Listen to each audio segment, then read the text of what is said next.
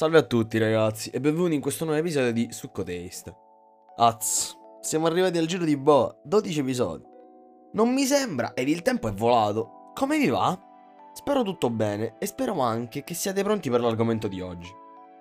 Ecco, al centro dell'attenzione avremo un'opera che spacca in due fazioni chi l'ha letta interamente. Sto parlando di Domestic Nakanojo, una storia lunga 276 capitoli creati armoniosamente dalla sensei Kei Sasuga o Sasuga, non me lo ricordo. Comunque, un viaggio lungo circa 4 anni nell'universo creato dalla Sensei, che parte dagli anni del liceo e si conclude durante il periodo dell'università. Unica pecca, il finale. Ve lo rimarcherò abbastanza. Una storia che inizia in un modo davvero strano ed anche sconcertante per chi non è abituato al concetto di harem. Poi in questo caso è portato un po' allo stremo nei primi capitoli, dunque è tanto facile che vi abbia tenuto attaccati quanto che lo abbiate droppato. Beh, se vi intriga il genere dramma sentimentale e l'avete droppato, avete fatto veramente male. Perché? Il motivo è semplice. Perché la storia ha una partenza esplosiva. Ma subito dopo, l'autrice si dà il suo tempo per creare molte piste che poi si intrecceranno tra loro con l'andare avanti dei capitoli. È una storia che vede al suo interno una crescita inaspettata, se rapportata alla demenzialità dei suoi primissimi eventi, e che vede nei suoi personaggi, sia principali che secondari, degli esseri umani che vivono, sbagliano, interagiscono e si migliorano, rendendo il dramma e le relazioni sentimentali ancora più vivide agli occhi del lettore e danno la possibilità a quest'ultimo di relazionarsi ancora di più ed affezionarsi all'opera.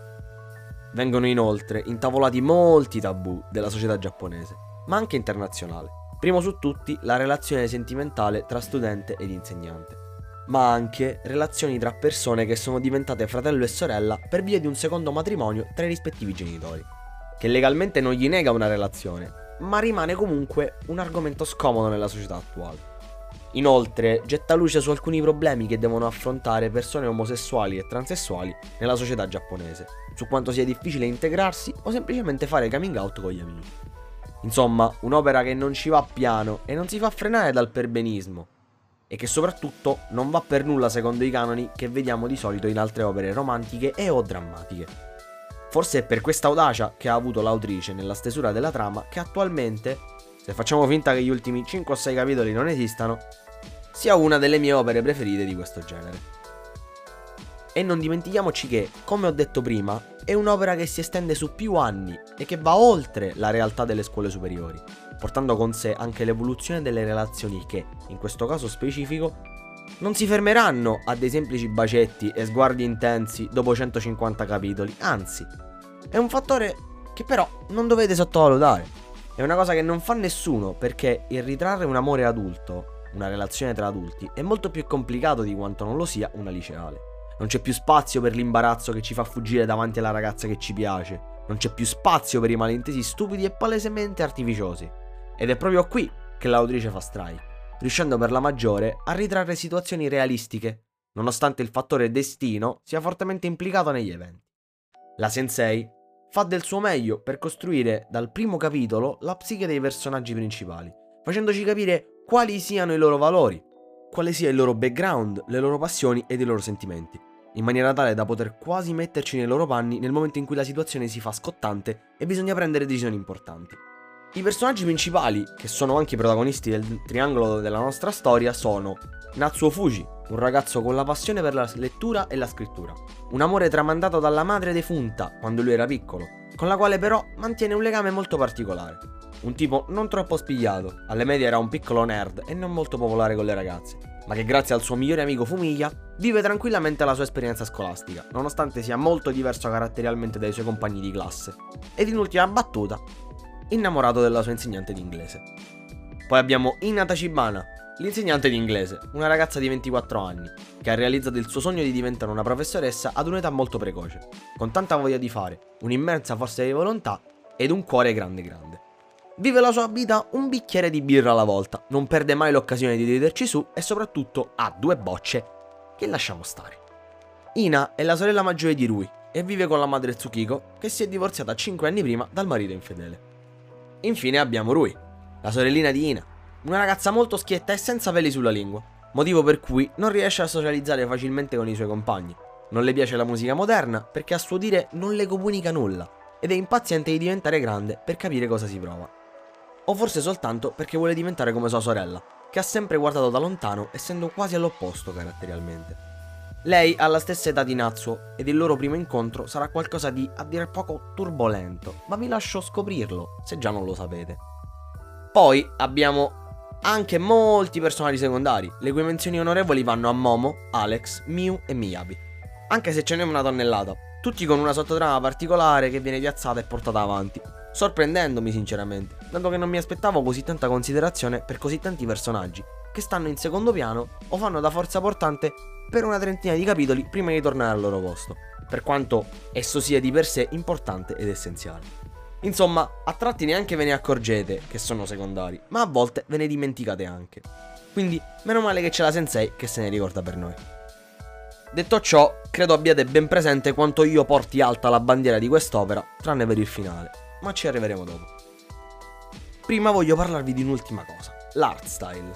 La Sensei a mio parere è una delle migliori in questo campo. I suoi corpi femminili sono al limite dell'entai, senza mai ricadere nella categoria, perché giustamente ricordatevi che si realizzava su Willy Shonen Jump.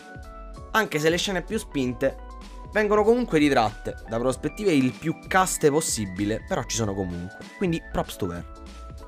Adesso però è finita la parte più asettica e priva di pareri particolarmente soggettivi, nonostante ci siano ed inizierò a parlare un po' più a ruota libera di cosa penso dell'opera nella sua interezza. Quindi ovviamente ci saranno spoiler.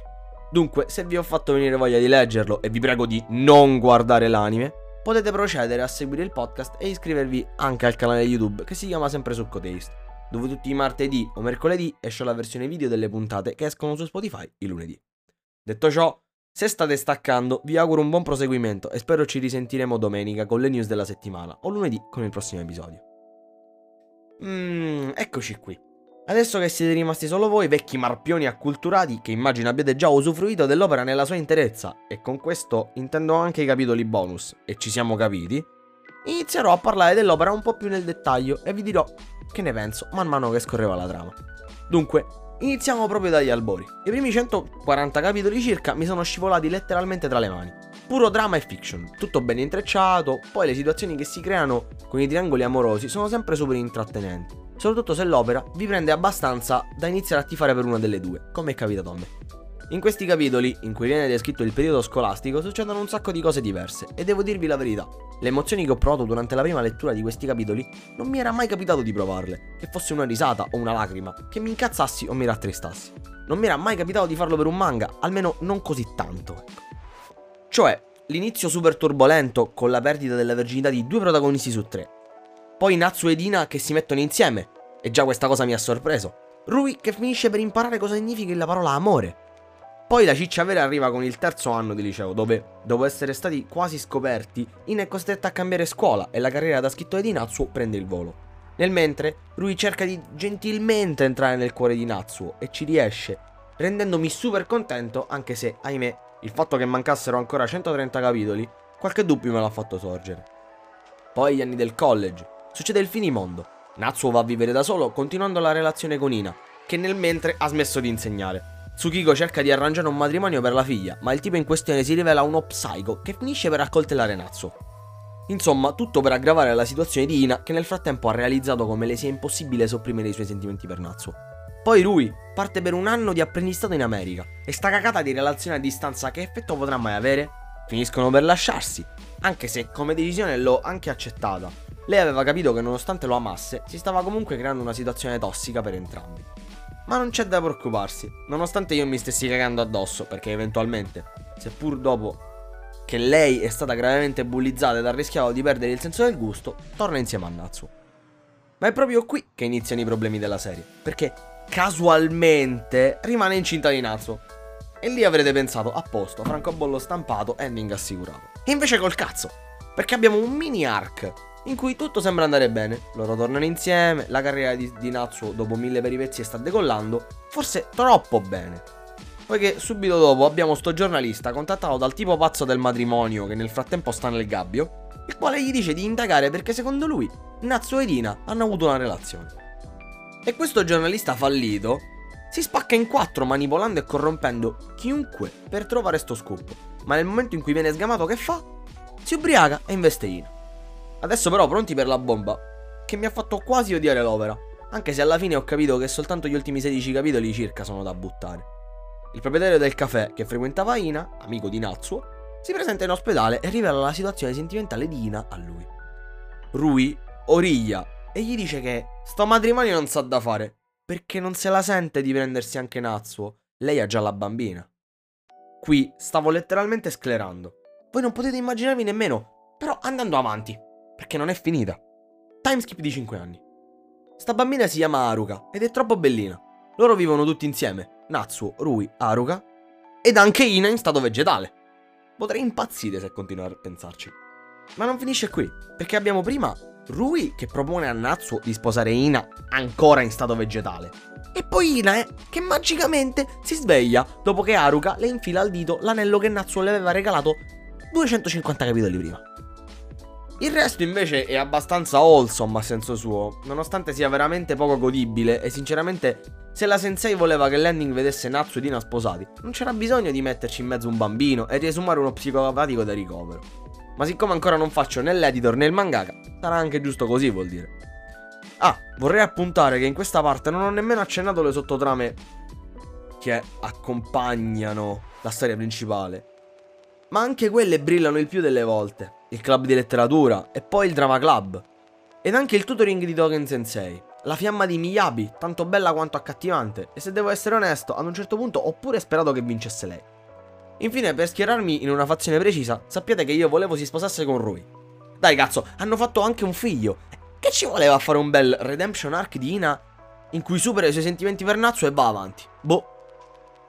Con questo concludo la mia parlata settimanale. Spero vi siete divertiti e vi aspetto alla prossima. Vi invito a seguirmi su tutti i social, basta che cercate su Cotaste e mi trovate. Alla prossima settimana, belli!